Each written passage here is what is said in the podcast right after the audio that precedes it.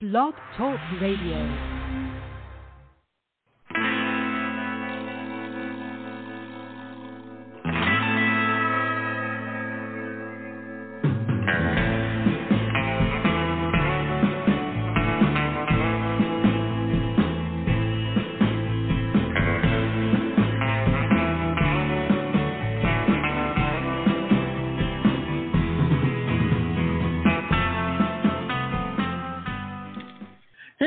Everybody. How's it going? This is the Pop Rocks Radio Talk Show. I'm your host, pop art painter Jamie Roxx, and this is the big show. You found it. I sure am glad you did. I am super duper excited today. I um, we have a returning guest, one of my whole favorite people in the uh, the world of filmmaking and indie film and uh, entertainment. She is cool turned up to ten, filmmaker extraordinaire, um, Miss or Mrs. I'm not sure. Uh, April Wright. Uh, April, how are you? I'm great. Thanks for having me on, and that's quite an intro. I I appreciate the high marks. well, it's, I, I only speak the truth. I only speak the truth. I have to tell you, April, you made a little. You were first on, I believe it was back in April or possibly March. It was in the spring, early spring, and um, uh, your film, a documentary called Back to the Drive-In. Uh, you were you were doing press for it, promo, and everything, and, and it's since come out and it's everywhere. But I have to tell you, it's one of my favorite documentaries of the year. I um, it's so well done. So I just rewatched it the other night, and uh, uh, I, this is you know watch viewing number four, I think of it, and ah, it just gets better you. every time. Yeah. Well, I mean, yeah. I, I I can give a couple little recaps on that because first off, um, I appreciate that, and actually, yeah, across the board, I've had such wonderful reviews of the film from critics, and then once it it played in theaters first. Um, it played in a mm-hmm. lot of drive-ins, but also a lot of indoors. And then when it came out on VOD in the spring, I think that's when we talked. And now it's on Amazon Prime and uh, a bunch of other places. And so it just keeps getting to a wider and wider audience. And I'm constantly getting messages from people I don't know talking about how much they love the film. But also, the drive-in owners are telling me that people are, you know, coming to their drive-ins because they saw them in the movie, and that they're being treated kind of like cele- celebrities. one was telling me the wow. one at the yeah, the one from the Greenville Drive-In, um, which is the one that was showing the Big Lebowski, and they were making White Russians and had the dude cookies. Absolutely. They they were telling me they went to a Joe Bob Briggs um, event, and some people in the audience were more excited to see them than they were to see Joe Bob Briggs because they oh, saw them man. from the movie, so they were like you know local celebrities. So so yeah, we're getting just a lot. And the whole point was to bring attention that drive-ins are family owned. Everybody's, you know, pushing to keep them going, and so I'm really glad to hear that that uh, the drive-ins are getting some love after people see the movie. That means a lot to me. Oh yeah. Well, it's it's so good. It's so good. I got to tell you, a month it was eh, maybe a month ago. We had just it was weird because we had just um I don't know we had connected and, and decided to do a catch up show and whatnot um, you know, via Facebook or email or something. I can't remember. But so we got that nailed down. And I am part of um, uh, our family here has a, a I don't know, there's probably a fancy word, and if I wasn't an old man, I would know it. But it's a text. It's like a group text where the whole family can see what you text. And yeah, uh, yeah. It, it's, it's like a little family group thing, you know. Hey, what's for dinner Sunday night? You know that type of deal. And my sister-in-law, my my my wife's sister, younger sister, her and her fella just bought a house, and um, you know they they're, they're I don't know hour and a half, two hours away, and they um, you know are, are new homeowners, and so they're they, they're trying to entertain themselves on the cheap, you know, uh, doing things, different things and whatnot. Um, budget conscious is uh, a good way to do it. And you know, I, I don't have the heart to tell them kids, that's never going to end. Um, just get ready for the rest of your life. You'll be thinking about budgets, um, no matter where you fall, you know, on the scale. Um, yeah. That's the way it is. So anyway, she texts and she goes, "Oh, we had such a great time last night, me and uh, her fella, and uh, they went to a local drive-in, saw a double feature." And she was just going on and on. She'd never been to a drive-in, didn't know much about them. You know, Wow. young, which, younger. which one did do you know which one she went to? It was somewhere up nor- near it. It well, it's got to be up by Orlando, that neck of the woods, Ocala. You know, somewhere central Oh, Florida. I'm thinking. Yeah. Oh, Ocala has Yeah. Yeah. Yeah. Yeah, I'm sure Yep. that's I'm sure that's where it was. And Yeah. they um you know, she's just going on and on and I said, "Well, settle down now. You got to watch this film." And so I'm like, you know, thinking, "Well, maybe I'll buy this for him for Christmas or something." You know, that's in my mind. I said, "Well, where can they watch this thing at?" And so I googled it, hadn't done this and you know, hadn't really kept up with where the Back to the Drive-In is is at streaming wise, you know? And to my surprise, it's everywhere. It's all over the place. You can even watch this on Tubi. Uh, you know, you Yes. watch commercials, but I Whatever. love Tubi. I'm happy. I'm Yeah. proud to be on Tubi. I watch things on there all the time. it's great. absolutely, absolutely.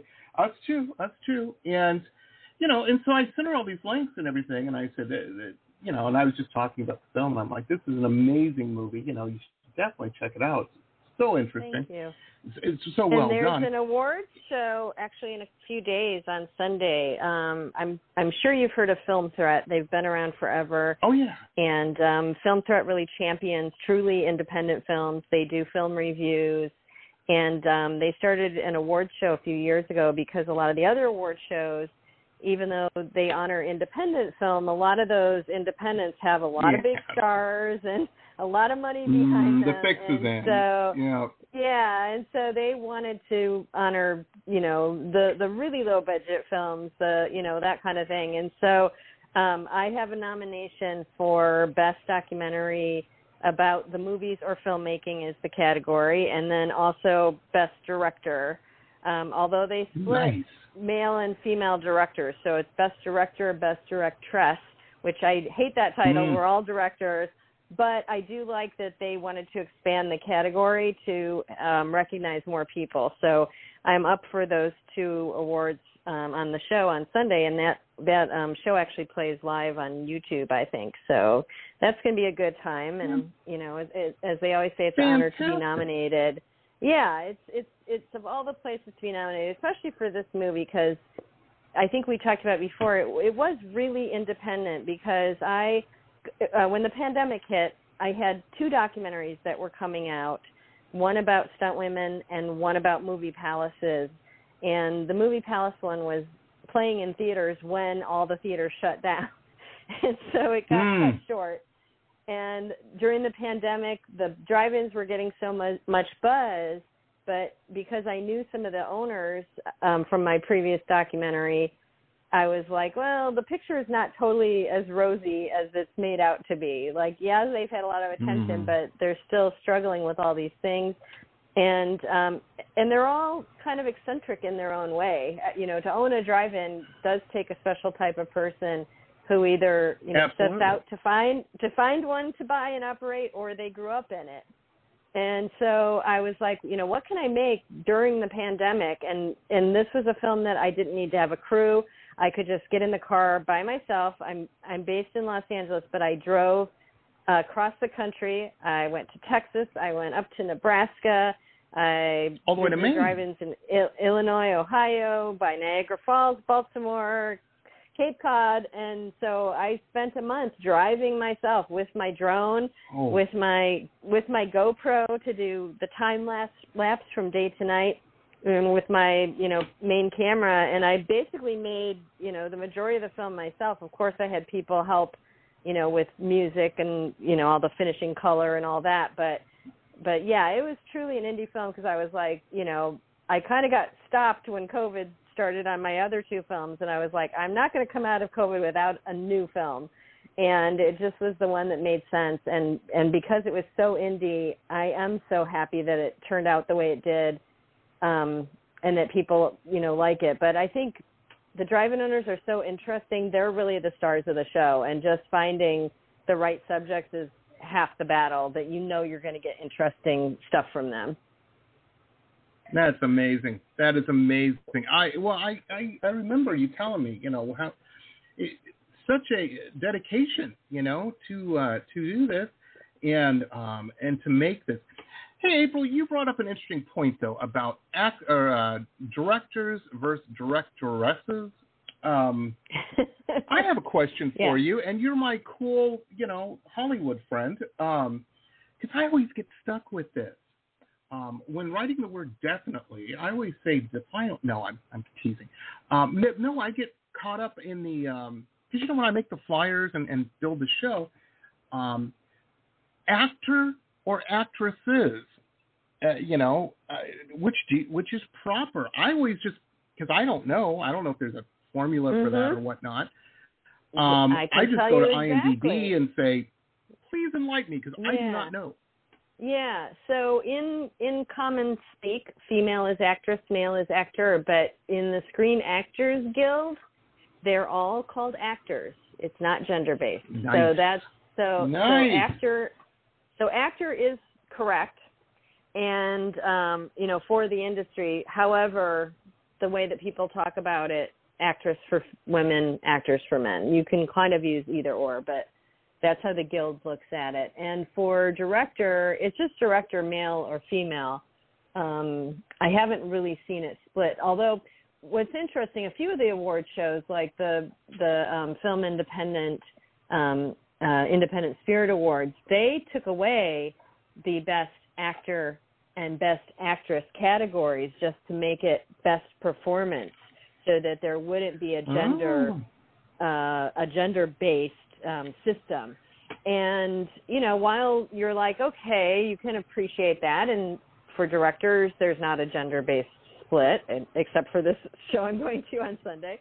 Um, but like the Oscars don't split it, and so you're like, okay, I guess that makes sense. However, you know, like I mentioned a second ago, the the nice thing is that it gives more people an opportunity to be recognized and to be nominated. When you you know, condense the category out of the separate categories, I think it does create, it kind of almost has a negative effect by creating Mm. less opportunity for women because in general they don't get as meaty of roles because there's less things made with female leads.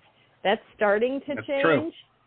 Um, it's starting to change, but it kind of goes back to the bias, you know, in the whole system for forever um, that men are favored in the in the storytelling. But you know, so it's kind of it's a whole a whole discussion going on.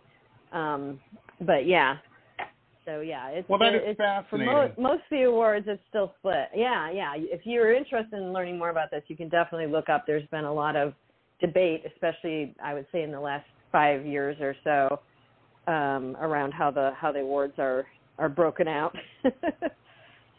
I'm telling you, it's it's crazy, and I can guarantee I will get some emails uh, from some knuckleheads going, "Oh, what are you woke now?" and blah blah. Yes, I am proudly woke. Um, I'm a painter. I'm in the arts for Christ's sake. I mean, you know, I, how does that surprise any a bleeding heart? You know. yeah. Um, But I I like I don't really see it as a I don't really see it as a woke thing. I think it's just a thing about, you know, how to recognize people for what they're doing. And, you know, if you look at absolutely. you know, if you look at the industry, it is evolving, and there's nothing wrong. You know, Barbie was the biggest movie this year, and so you know anybody who thinks that that female that female-led movies can't do well, they can. There's just you know there's been perception that they won't, and so you know some of these things are changing, and it you know it kind of doesn't matter. And and all the guys I talked to that watched Barbie really loved it. It was only people who didn't see it who had their own idea in their head of what they thought it was going to be and had decided, oh, I, I'm probably not going to like it. But all the people, male or female, who did see it usually liked it. So, you know, it, it's all people. People can think whatever they want, but anything that's trying to recognize people more, and especially, uh, you know, for independent filmmaking, because it is so hard to make films um, independently and to break into the studio system. So anything that's providing more opportunity to bring attention, like like you're doing with this conversation, to bring attention so that more people discover things that they personally might find interesting, then that's a win. Absolutely. Absolutely. And now, folks, a couple quick messages from some of our show sponsors. Stay tuned. We'll be back with the rest of the interview after these quick messages. McDonald's reminds my family that the holiday season isn't just about what we receive, but what we can give to others. That's why when you pick up a family bundle deal, 50 cents are donated to local Ronald McDonald House Charities chapters. Each bundle comes with 40-piece chicken McNuggets and two large fries for $18.99, with each purchase helping families stay together when they need it most. McDonald's is showing that the season of sharing can be both delicious and rewarding. Ba-da-ba-ba-ba. Prices and participation may vary. Cannot be combined with any other offer or combo meal.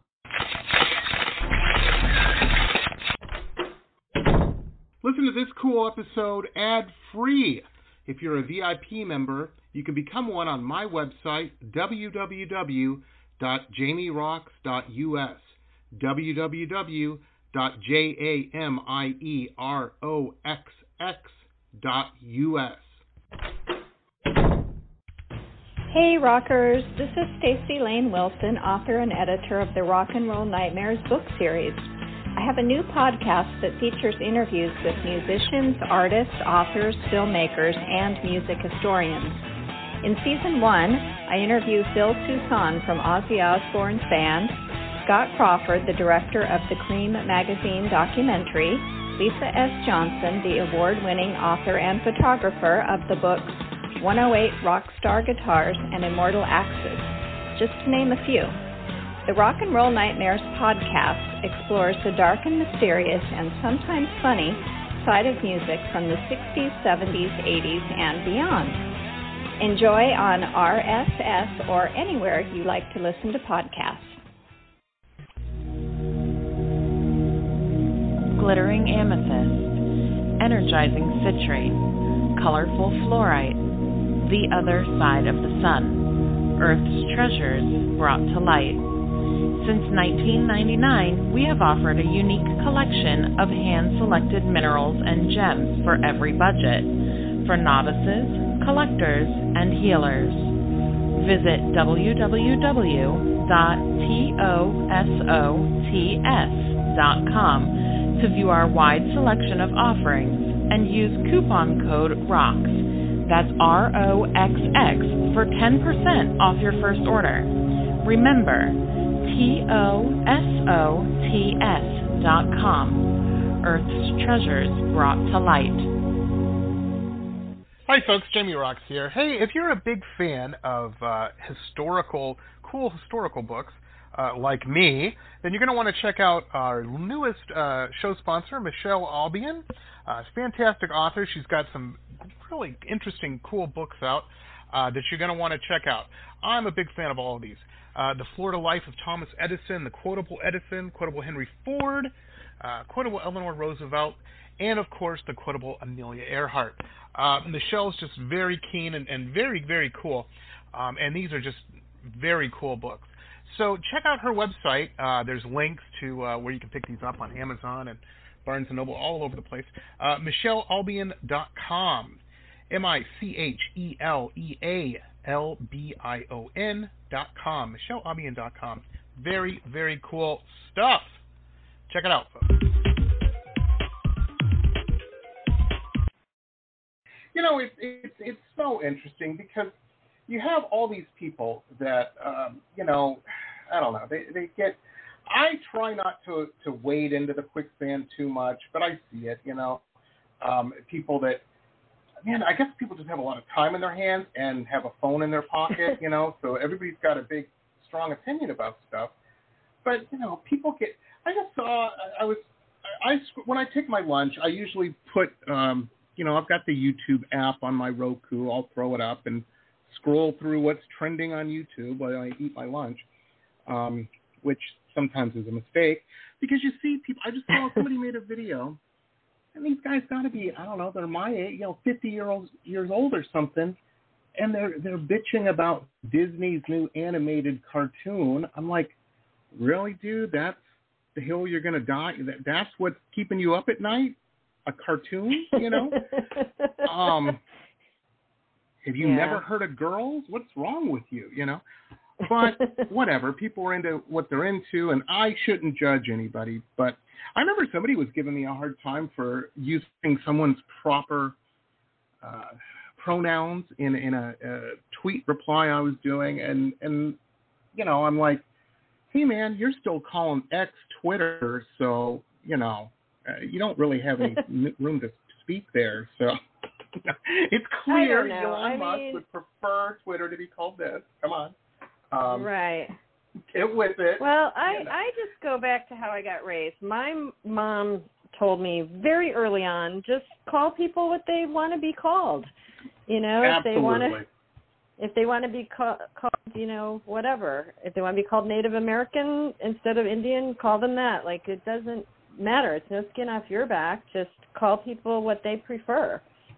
Um, and that just goes across the board. That's not like that's not like a new thing now with pronouns. That's just life. the way I look at it. That's- Tell people what they, they prefer. They'll the, yeah, it's not my decision, it's theirs. Me too. Years ago, I had a gallery in San Diego, and uh, you know, you see my art and stuff. It's kind of weird, and so of course we got weird people coming in. And I remember some of the kids that were working for me. Uh, this this lady came in, and they're like, "Oh, hey, I, I don't know if that person was born away." I'm like, "I don't care what they were born as. We're selling thousand dollar paintings in here. If you see somebody in high heels, you say, "Yes, ma'am.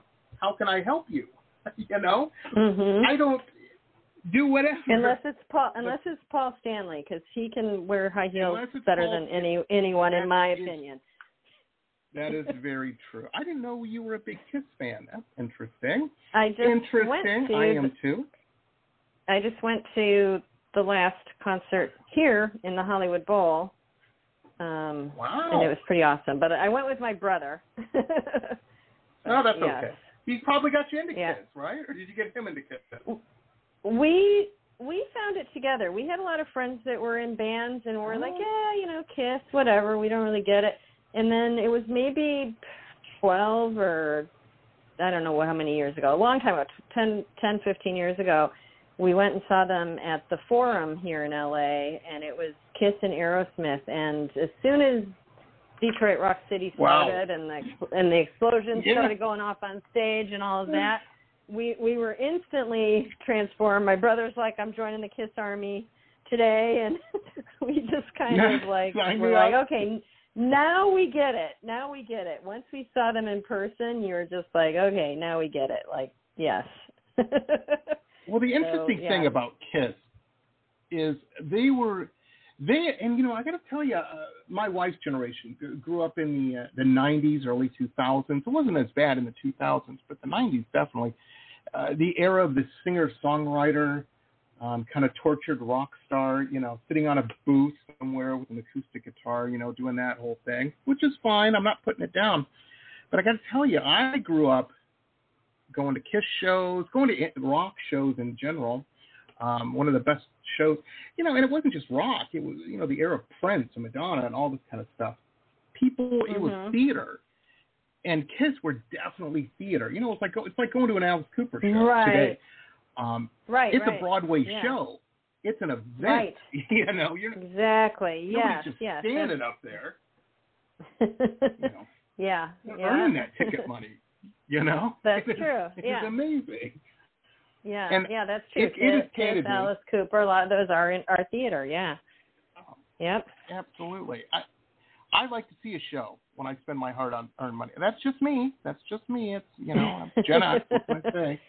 But uh Entertain yeah, me. you know. exactly. I don't want to just, you know, see somebody busting in the subway. That's fine. There's nothing wrong with that, and sometimes that is entertaining. But not when I'm laying out a hundred dollars a ticket, man. Come on. I want something for that. yeah. Um, Yeah. you know? Yeah. Yeah, people were complaining Yeah. about you too at the Sphere. They're like it's a thousand dollars. I'm like, it better be a thousand dollar show. Is all I'm saying. And then everybody I talked to went said, yeah, it was it was worth it. I'm like, holy moly! Wow. Never been to a thousand dollar show before. I kind of want to now. Um, Yeah. but no, I don't know. I, I couldn't write that check. I couldn't do it. I couldn't do it. yeah, I don't I don't Oh. believe I would spend my money that way. No. And for those who are, have that kind of money and are looking to spend that kind of money, why April's always making new documentaries and whatnot. Just uh, get a hold of her, and nothing right, feels yes. quite quite as good as producer credit on IMDb. That's what you need. Uh, that'll get you through up in the morning. April, I'm I'm, Yeah. I'm trying. I'm trying. Um. Oh man. Let me ask you this, April. Making films and dealing with producers and, uh, or as the rest of the world calls it, people don't know the film business, investors. Um, I've dealt with investors in, in non-movie type businesses and, and different business deals over the years and whatnot.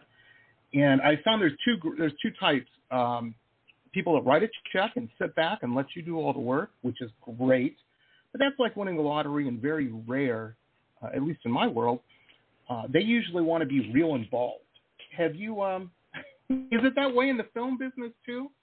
When people sign on, I think, yeah, I think so. I think, like you, like you just said, there's two different types of people. There's some that, and and I think what the difference might be is, are they a frustrated filmmaker, so then they want to buy their way into being cre- a creative on it, gotcha. and other people are more, and, and you're probably going to relate to this. Other people are just more patrons of the art, so they get Right. that it's artist driven, and therefore, why would you ever want to uh, tamper with that?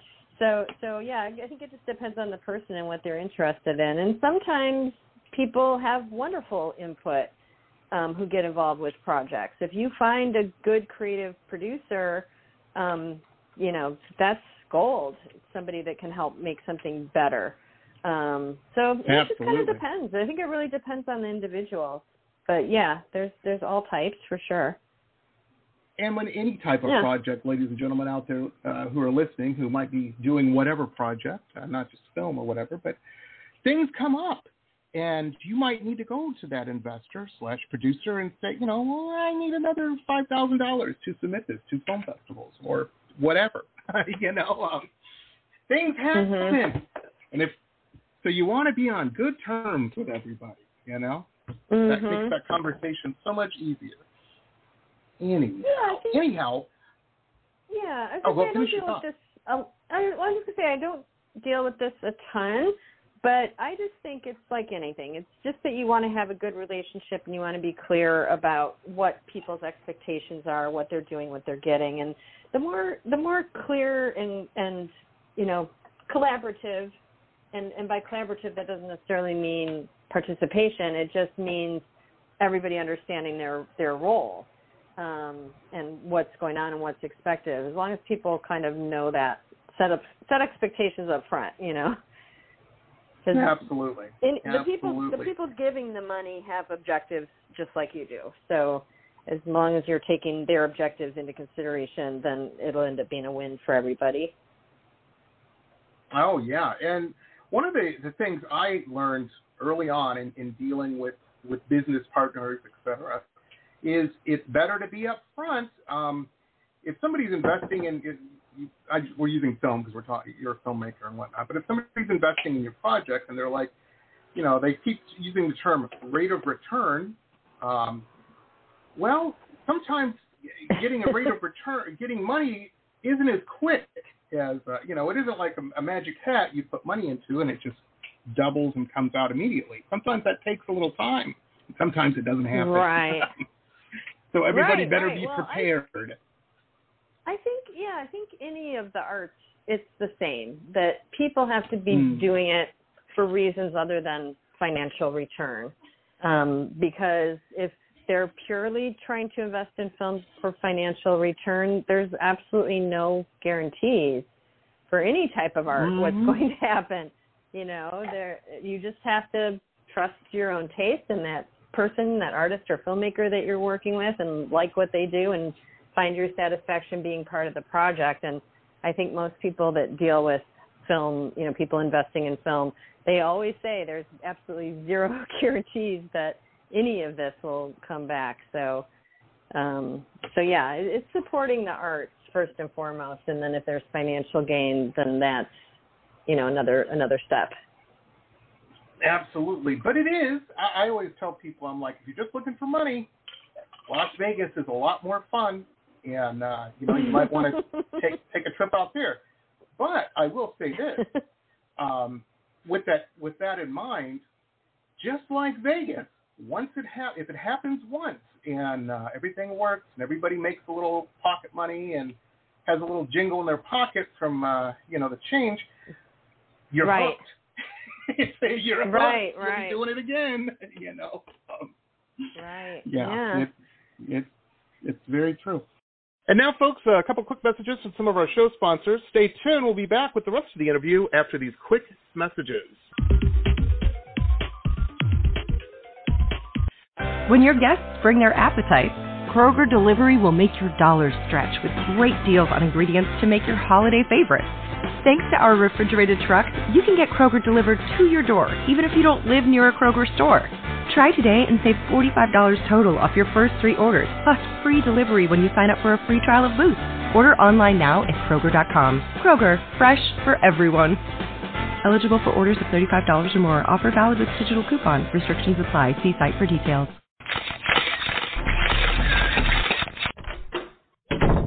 Listen to this cool episode ad free.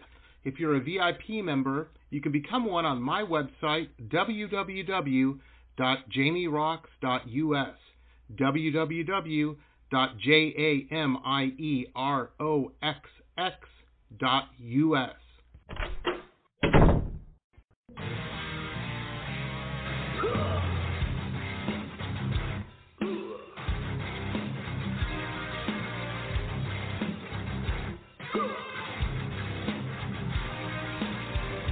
Metal Babe Mayhem more than just an online store, it's a destination. MetalBabeMayhem.com carries over 150 rock and roll products, including clothing, jewelry, and accessories. Metal Mayhem also offers shrine clothing and alchemy gothic jewelry. In addition, Metal Mayhem founder Allison Metal Babe Cohen is a rock and roll journalist who supports local and national artists with rock and reviews, interviews, playlists, networking, and more. Metal Babe Mayhem is taking over the world, one shirt at a time.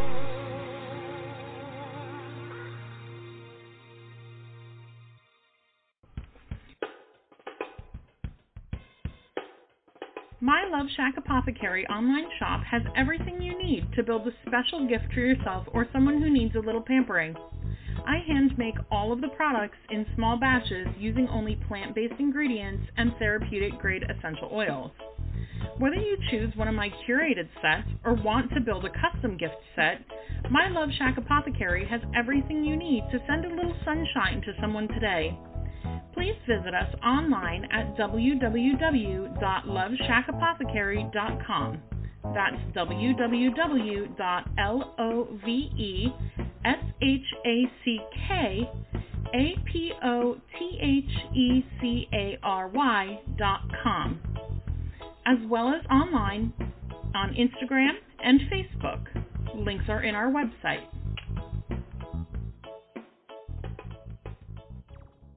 Support for this podcast comes from the University of Texas MD Anderson Cancer Center, ranked one of the top cancer centers in the nation for the last 27 years.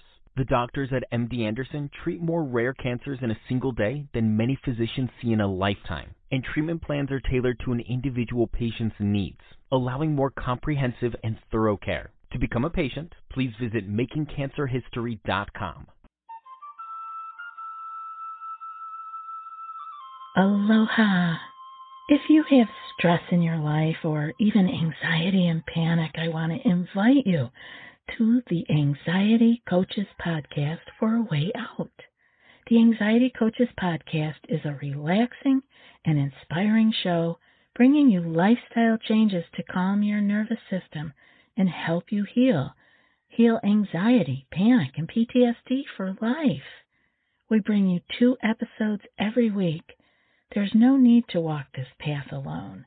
Join us for a relaxing, informative, and inspiring time and start your journey out of anxiety panic. That's anxietycoachespodcast.com.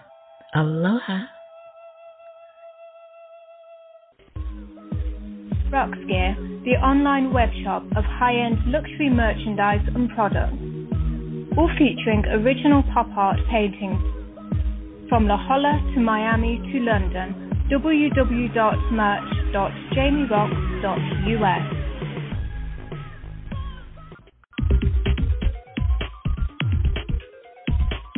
one of the things we were talking about, and we talked a little bit briefly about it uh, before we did came on the air, uh, when the mic wasn't hot, uh, was the um, uh, you had mentioned in, in passing uh, last time we spoke about doing a documentary about roller skating, and your history with that is you were the coolest girl in school, I am sure, because your folks owned a roller rink if I remember that's correctly. correct. Yeah, that's good memory. Yeah.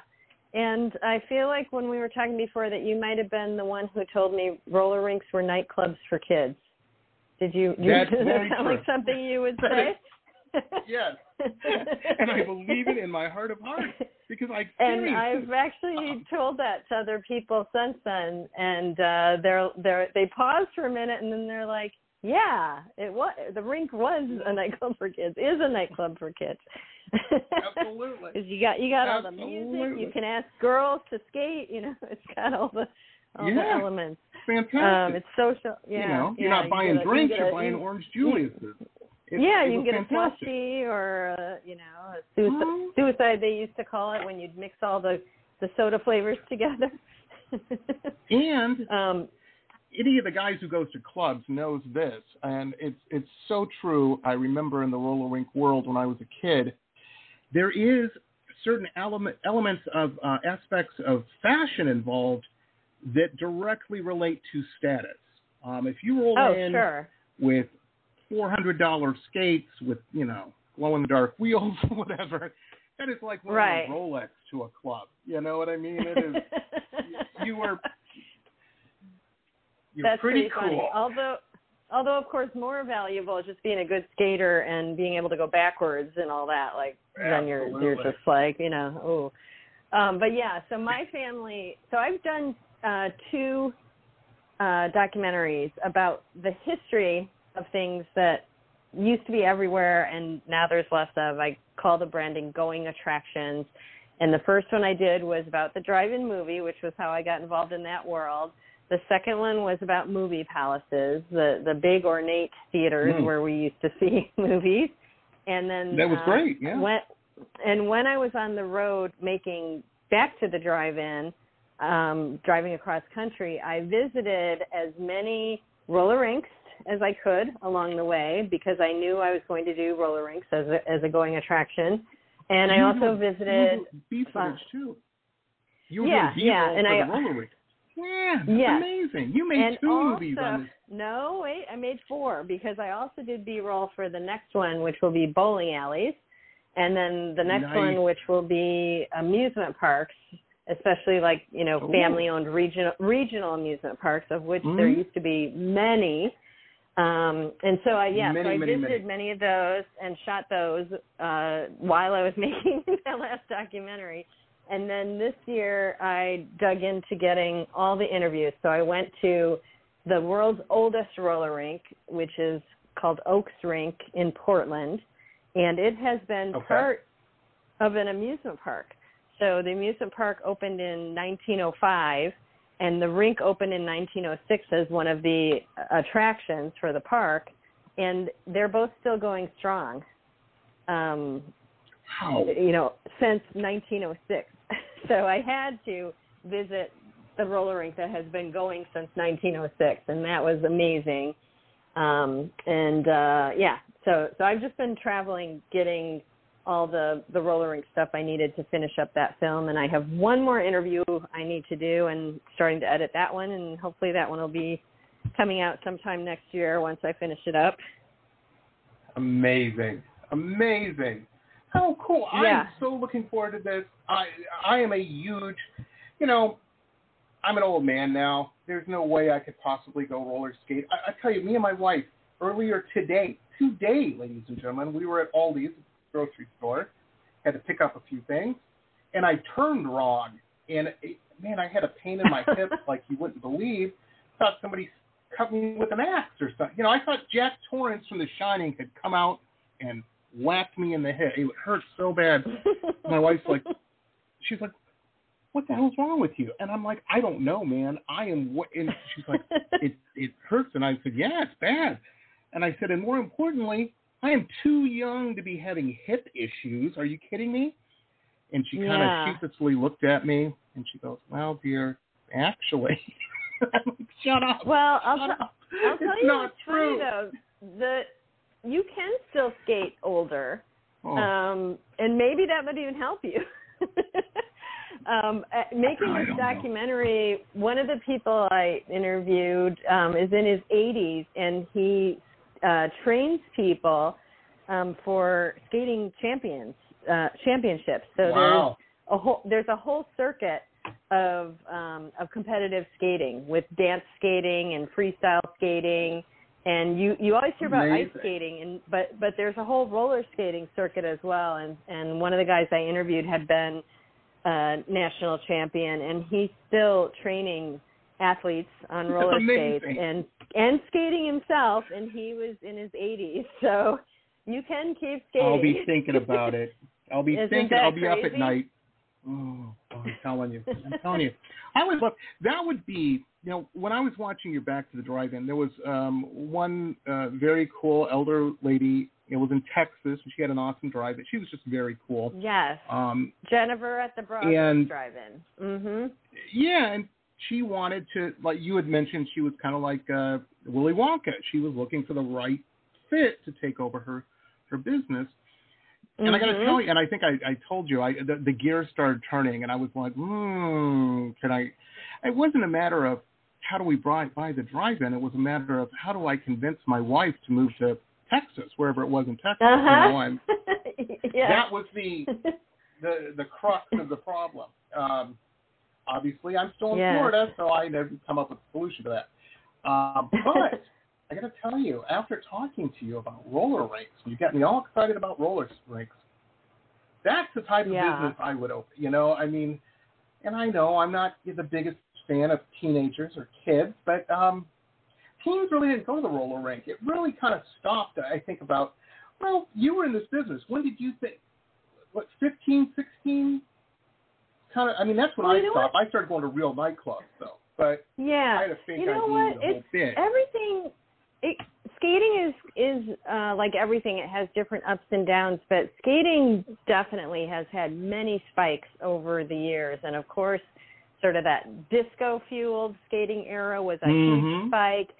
And then there was a time when sort of the rollerblade was actually rediscovered because rollerblades existed very early around the turn of the century. Hard to believe. Mhm. But w- when they really came back in, that gave another skating phase. And we're in another one right now because a lot of people went back to skating during COVID because it was something they could do and stay somewhat apart, Mm. do out do outside and do in rinks. And so skating's having a really big renaissance right now. So um so a lot of people are, are into skating again. Yeah, yeah, which is really great. so yeah, Now, it is do- a do business your of folks- riding do your- those waves. Does the family still? Are they? They still got a stake in it? Is it still going, or did they sell it off? No, no. In fact, um, we did shoot this for the documentary, so it uh, it so it closed in 2006. And once I Oh, started okay. making my documentary, I learned also that you know, for example, New York City does not have any more roller rinks, and that there were uh, Mm. three three left, and they all closed in 2006, 2007. So something kind of happened in those years when a lot of rinks closed, and a lot have closed since then. And I think it's just a, a co- kind of like the drive-in, a combination of things: insurance getting more expensive, and less people going, and a little more fighting, and you know, sort of all these factors Right. made made it a harder business to sustain. And um, you know, anybody I that was paying rent, insurance. yeah, The insurance has kept got to be crazy up. for a roller rink. Uh, yeah, You know. yeah, you yeah. And, a and some of it, at the door? that's what they've Uh, started doing now. To to um, Oh wow. yeah, most most rinks you go to now, they're, they're doing that. They've shifted some of the honest to the the people skating. But yeah, so mine closed, but we did visit it. My cousin and I who uh, grew up in our family's rink, and you know, our first job was working the snack bar when I think I was Mhm. 13 and she was 12 or something like that. We went to our family's rink building, and it it the company that bought it originally was doing a machine shop in there, but then they switched Wow. what they were doing and they made it a shooting range.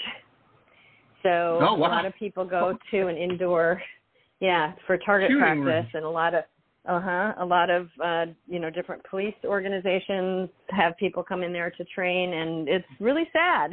It's really sad to go in there because basically the bones of the rink were there, um, but the big you know auditorium skating floor part of the rink, um, they kind of just built another bulletproof building inside it.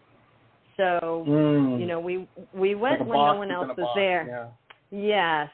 And so we went and we walked the perimeter and we could see, you know, the walls and I believe there were there were even like two fireplaces down at the end and those I believe were even still there um because everything on the edge Wow. was still there. And um it so it was really sad that we could see the the exterior of the rink still there surrounding this whole um shooting range. So yeah, it was kind of sad, but we Mm. shot it all for the film because um, you know, I always think culturally when we look at all these places, whether it's drive-ins, bowling alleys, roller rinks, um, amusement parks, we used to have a lot of these places for recreation and for socializing with other people in our community.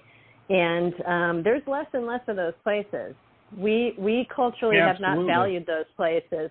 We've valued the dollar more. We've put in you know, big box stores instead of drive-ins and, you know, just different things. And so it always gives us a little insight into into culture and and I think overall a negative impact on communities and people's mental health probably I too. would agree.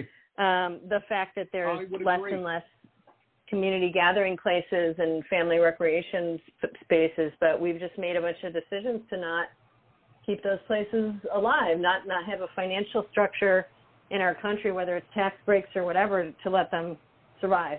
So pretty terrible. Well, and I, you know, not to get not to get out in the weeds too much, but I I, I agree 100. percent And I, I'm going to sound like an old man now. Um, you know, when I was a kid and we were going to roller rinks and drive-ins and bowling alleys and, and what, this was the age-free screen, um, meaning everybody didn't wasn't constantly glued, glued to a screen, and you had to socialize physically.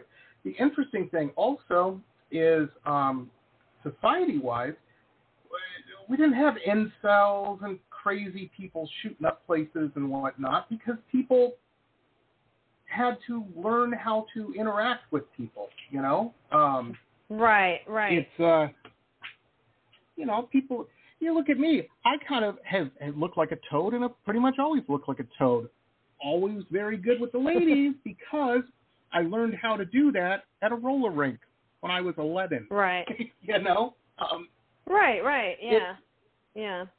it's you know, and there's there's just certain things, and and you you know uh, you don't run your mouth too much because somebody's brother might actually show up at the roller rink and punch you in the nose. Um, Right. I've seen that happen. There were all Didn't happen to me. but it happened to somebody I knew. There were a lot Yeah, of checks you and know, balances in place for people. Yeah, yeah. So Absolutely. Yeah. Um, yeah. you know, yeah and and i don't know. Yeah yeah yeah. So i'm i'm hopeful.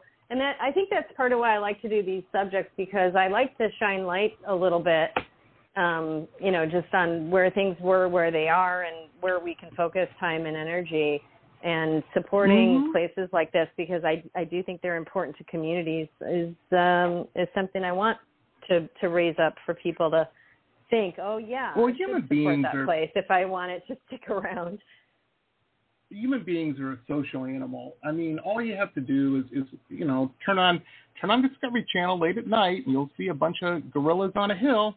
We ain't too far from that, folks. Um, that's what we're supposed to be doing. You know. um, yeah, you know, there's a reason people go insane when they put them in uh, solitary confinement in prisons.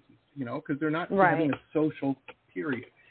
Um, I think Right, that's going to be a big problem in the future with space travel and whatnot. Uh, you know, not to get like I said too Yeah. far afield here, but people don't do well with isolation. They just don't. And Yeah. I mean, look at all the nutty Karens that happened because you had to stay in your house for a couple months. Ooh, that's rough. right. you know, Right. with all your yeah, stuff. You know. Um, yeah. Yeah, a lot of people forgot how to interact with others, I think, during during that. So so yeah, so I just I'm I'm really interested in in those things. Um I mean and and plus they're they're fun. They're fun topics, but there's Mhm. just a lot of social social context. And um and I always learn I'm making each you. one. So I, I even I even though I grew up in a roller rink, there's so many details that I've learned making this new documentary that I had no idea. So I think people are really going to like it and and learn a lot of cool things and you know be reminded of. uh I'm telling you, I'm days. having so, flashbacks, Yeah. April, just talking about it, you know, and there's there's little little things, uh, life lessons I learned. Like for instance, you can always buy a pretty girl an order of nachos at the snack bar. Never eat them yourself because you don't want that goop getting on you, man. Um, you know. Uh, That's it. That's the lesson. All right. yeah, learn that. Um, I think a lot of people my age, and you know, probably grandpas and weird uncles uh, to you younger listeners, you might have noticed your uh, those fellow those people in your life wear a little too much cologne. The reason being is because when we all learned how to wear cologne, we were wearing Brut 33 we got from Chris at Christmas time uh, as a present, and it would go away quick. So we splashed that on real thick, and we just never learned any different way to do it. Um, you know, I I quickly moved on to Drakkar Noir. My wife just bought me some for my. it's so true. I, I put it on, and I'm like, I'm 16 again. I've still got it. Walking around the neighborhood, all, you know, thinking I was That's cool. pretty funny. Oh man, this is this is so cool, and you've got the coolest job in the world. You're you're you're making film, you're entertaining people, and I want to tell people, you know, I we were talking about uh, independent film and, and this and that. One of the things I always hear from people about the movies and movie business and all of this and that is it's an old trope that you know they're always complaining. Well, these these movie studios they just make the same movie over and over. And, you're right. Independent film doesn't, Mhm. so support it. you know, Mhm. That's where you Yeah, yeah. stuff. Um, Yeah, it's you know, I think that's true. uh, you know, and That's it's true. it's Yeah, made- you don't because you don't you don't have uh you know a system of a hundred people that have to agree on something or whatever. right sign off on kinda- Yeah, Yeah, yeah. it's April Yeah. driving across the country, going. Right. I got to film at a roller rink tomorrow, a bowling alley, a drive-in, and here. And sweet. That's what I did. Yeah. That's what I did, and, and you're right. What's what's better than traveling the country and visiting all those as many of those places as you can? It was really fun. Well, it's got to be cool too when you approach these folks that that own these or, or are doing this stuff. You know that somebody's interested in what they're doing. Everybody likes talking about what they're doing. You know, and uh, yeah. Did you ever have anybody Yeah. that said, "No, I'm not. Don't interview me. Don't, don't. I don't want to tell my secrets." Yeah. Or, Um, sometimes people don't want to be on camera, and I respect that because Mm, I like to be behind camera most of the time. gotcha. I don't like to. I, That's some, why I we mean, do an audio show. I have, well, yeah, and sometimes I have to do interviews and television interviews or whatever, and, and be on camera. So that's fine. I, I know I have to do it, so I do it. But I don't prefer that. Um, so I can I can respect people who just that's not their thing. Um, but yeah, actually, when I went to um, I went to Portland, Oregon, and Salem, or- Oregon, and I told you I went Mm. to the Oaks Rink and the Oaks Amusement Park. But there was another amusement park up there called the Enchanted Forest that was built by one man who wanted to build a fairy tale forest. And since then, it's expanded, and it's still run by the same family, third generation. And so, when I was talking um, to to the, a woman from the family, and you know, kind of learning the history of that place, from the time I first contacted her until she got back to me, she looked up my other films, so she could see Mm, what I mhm. made and and you know where my passion lies. and after I interviewed her, she's like, I looked at your other films and I'm so happy to be part of your new film. I thought the other ones were great. I went to drive ins growing up and you really covered that topic so well. and uh, so it, it, ha- it does help me um, that I've had such a warm response to some of my other topics that, you know, when I do contact people, they can, like you were saying, they can look, Google it and they can find the other films and that does open the doors because then they know I don't have to be guarded. I I get what she's about, and um and so yeah, I, I had that nice compliment when I was just working on on that, shooting something for the amusement park documentary uh, a, a couple months Talk ago. About a a cool proof of concept, you know, and it's not just for Yeah. people in suits. It works. Yeah. Well, that's fantastic. And that's why, Yeah. ladies and gentlemen, remember everybody has a phone and everybody has Google. So you know, uh, track record. yeah. Track record goes a long way um, when Yeah. people yeah. making decisions. It- it- you know. It really does, and I guess that that's something that I didn't think of. I mean, I suppose you think about this, but when I was making my very first documentary, which was Going Attractions, the definitive story of the American Drive-In movie. So it was the drive-in one I made first. And for that, it took me a little while to gain the trust of the drive-in owners because they they didn't want somebody outside the community telling their story and they you know they'd been burned on a couple things before that they felt were a little a little bit about celebrating you know that drive-ins were gone that this was something we used right, to do. And it's like and it's like and it's like hey we're all we're alive and well. Like that's not our message. And so they they had to get to know me and finally some of them told me you know you have integrity. We're you know we're going to open up to you or whatever. And so i i did have to work at it. But now i do benefit from having made you know i have four documentaries finished and out there in the world and many others in process like we were just talking about but you know the fact that people can look up and can watch what i've done does build that confidence and trust in, you know as i approach new people for new subjects they can just look up what i've done and it's kind of cool because for other jobs you just have your resume in most cases you can't right. actually see what the person may or may did not before be embellished. Yeah, you know, people Right. don't know. that, You know, so yeah, I hadn't really thought about that, but it's it has come up more and more lately, you know, that people um yeah, it, people are seeing what I've done so much and then it just paves the way in an easier way than I had a few years ago. So that that's kind of a cool side effect that I never really thought about it for, you know, for a while. Absolutely. Let me ask you real quick before uh, we run out of time. Um, little thing happened this year. Uh, you may or may not have heard about April. Uh, the big strike, strikes with an S. Um, mhm. did that? Af- now you're in this world. You know, you're swimming in this pond.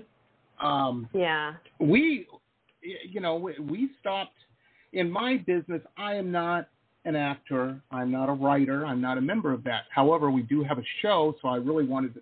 And I'm from Detroit, so of course, you know, very pro-union. you know. Um, yeah, yeah. Had to show support. Detroit has some strikes So- of their own too. Yeah, absolutely. Detroit also And striking. those- Everybody's striking. Those yeah. worked out well. yeah, no. Yeah, Um, yeah. You know, it.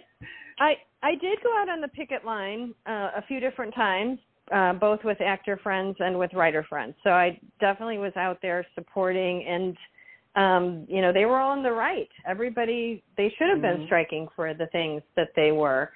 Um, and I'm glad they finally got resolved. But yeah, it it really put a pause on everything, even um, Absolutely.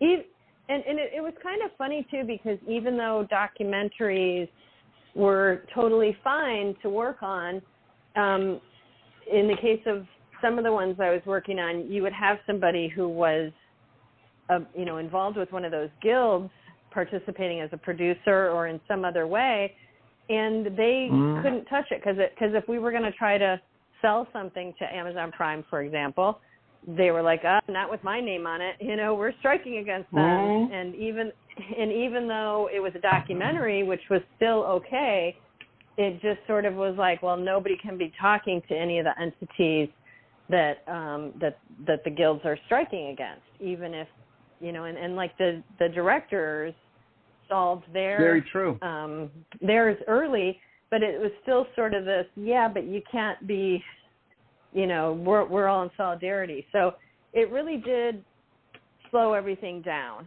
and even indie films could get you know sag waivers but when they started doing the waivers it really went to a lot of things that were already in process and and Right. so the net effect from my perspective and most people i know is it just really stalled pretty much everything even if it wasn't directly part of the strikes indirectly it really paused almost everything that was happening Absolutely. I remember uh, the weekend it happened. Some people may not remember this, but um, yeah, two real big blockbusters were premiering that weekend, and I had done paintings. they themed around this strike happened, and I'm like, well, we have to put those on the shelf. We can't be selling those right now. You know, it's. uh Are you kidding me?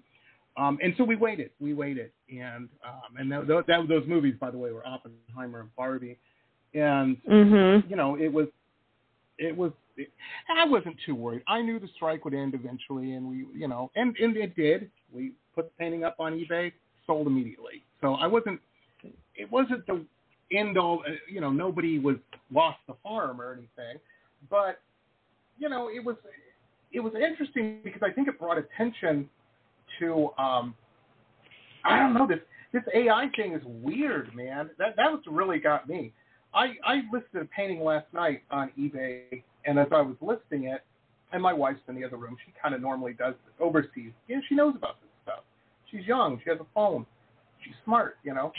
anyway, I was doing the uh, the painting. You know, I put it on eBay, and then a little thing popped up and said, "Would you like eBay's AI program to write your description?" And I got a cold chill down my back. I'm like, "Whoa!" And I you know, kind of yelled in the other room to my wife. I'm like, "What's happening? What's going on? What is this?" She's like, "Oh, AI is great at descriptions, but you have to edit it later afterwards because it'll be weird, Right. you know." And right they don't have it beat it in real good, you know. And so I'm like, okay, I'm, I'll try it. And I hit the OK little button on the computer here, and yeah, I felt like I was so. I, I felt like you know, uh, what's his face, Robert. Uh, I can't remember his last name. Uh, the blues man at the crossroads, you know, selling my soul a little bit. Um, but yeah, it was such a mess, and I had to edit it so bad. I'm not too concerned about Skynet today. Um, but it's weird. As a as a writer, do you? I mean, I'm sure this has come up in your world. These AI systems writing stuff. Have you have you come across that? Yeah. Well, I mean, obviously that was a lot of what was part of the deals that SAG-AFTRA Yeah. and the Writers Guild put together was some uh, boundaries around that, around Yeah, what's capable and and and what's pr- what's right. Um, so yeah, and I, I honestly I don't know the details of of what is or isn't in those contracts, Mm. but yeah, I think I don't know. I've had very small exposure. I know some producers like it for creating pitch decks because if you want to do a story about some monster and you don't have a creative part, you know, department that's built the monster yet, you can get AI to come up with an image um, by adjusting it with with commands. So for some aspect of creative pitching, I've heard of people using it. Um, so that's not anything that would ever be published. It's just more about communicating ideas and potential for ideas. So that's kind of an Mm. interesting use.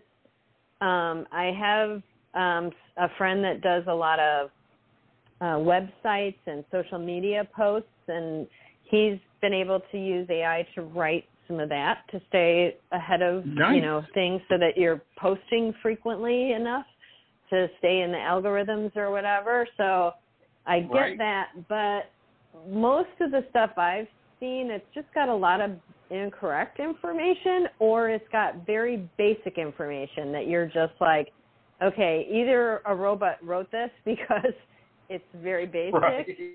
It's like a third grader's term paper, you know, where it's just like, you know, roller skating was invented in blah blah blah, and you're like, uh, yeah, you know, or it's completely Right. wrong. It's sourced a bunch of bad information.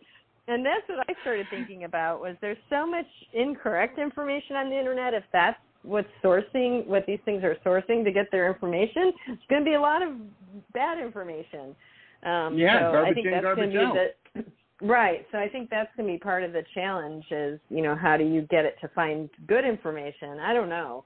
I mean, obviously it's here and It's- it's not going to go away, but um, yeah.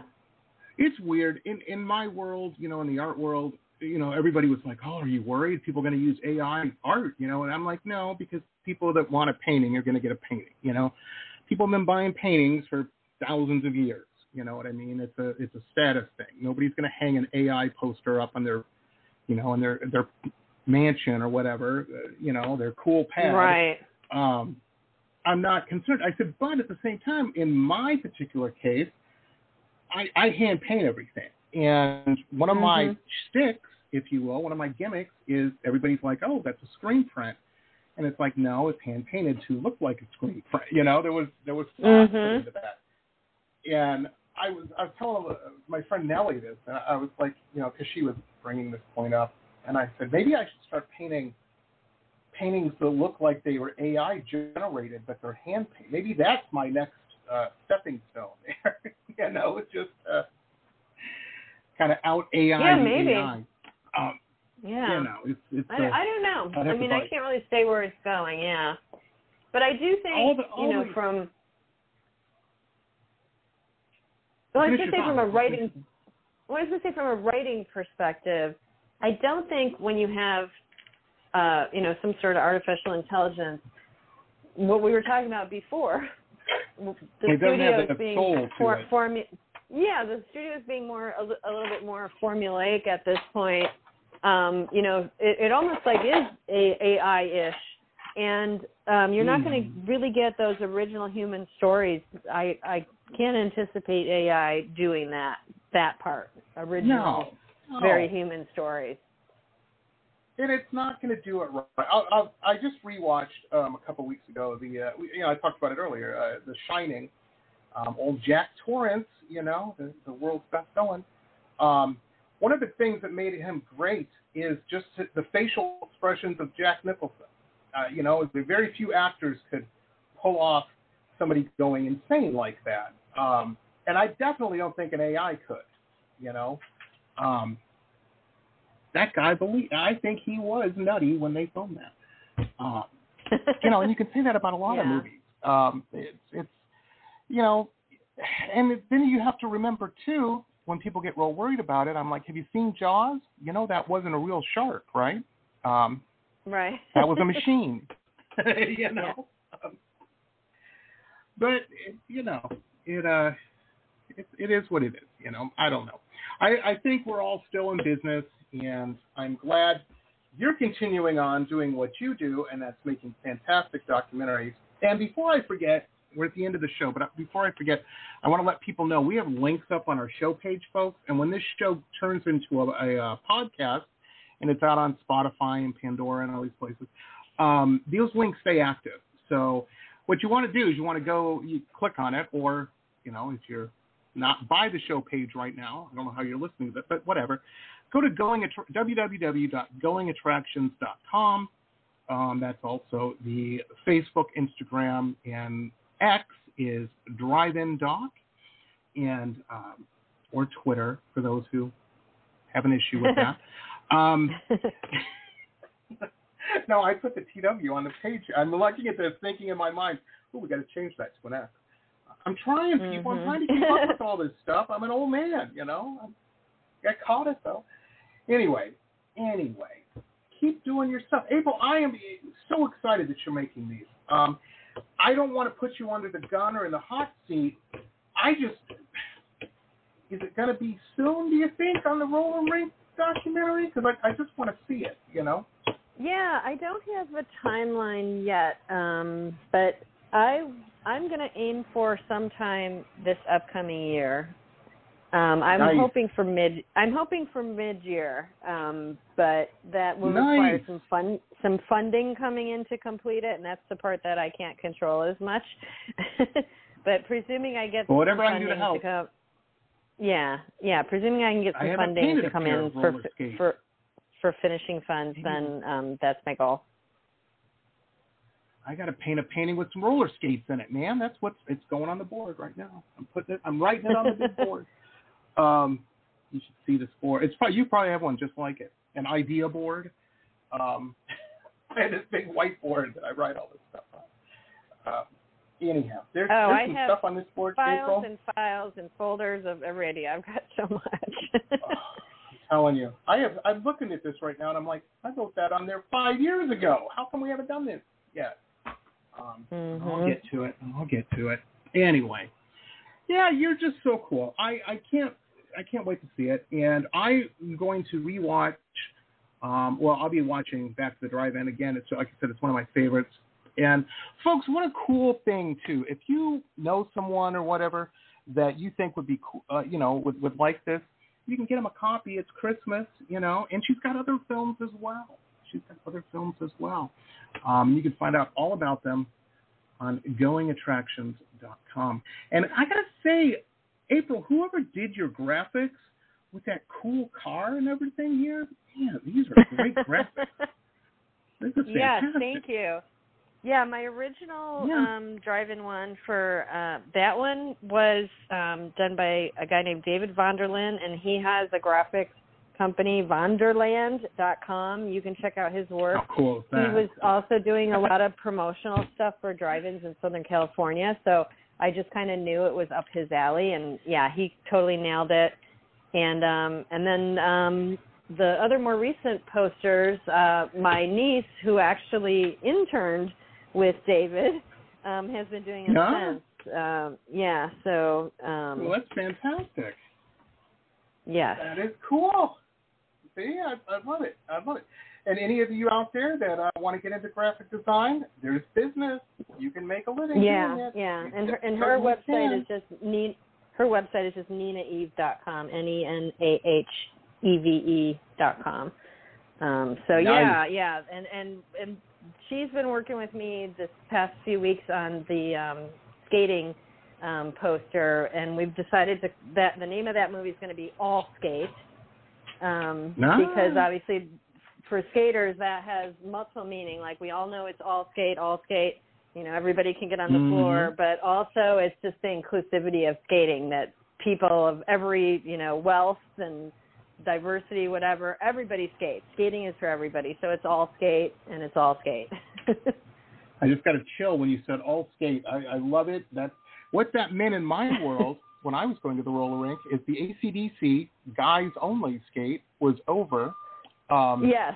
and that was usually followed by the snowball, which they had a disco ball, you know, a mirrored disco ball, and would play I don't know Mhm. foreigner or something, um, you know, waiting for the right Yep. one. Would, but then they all skate, and that was Prince or the Time or somebody. Yeah.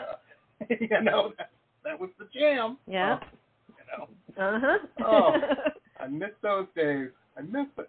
They would always. I have to say it. My roller rink, because I was the weirdo kind of new wave kid. They would always play at least three tracks for me. You know, there would be a Duran Duran or a You Spin Me Round or something. you know, uh-huh. and everybody'd uh-huh. kind of look at me, and I'm like, yeah, I better skate to this because they're playing it for me. Um, Yep. man, those were fun times. your your Those your time fun. to jam, yep.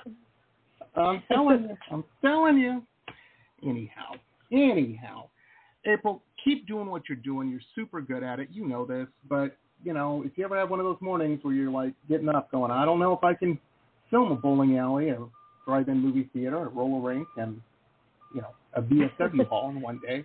Uh, yes, you can because you're good at it, um, and we certainly are happy that you're making these documentaries. It's phenomenal.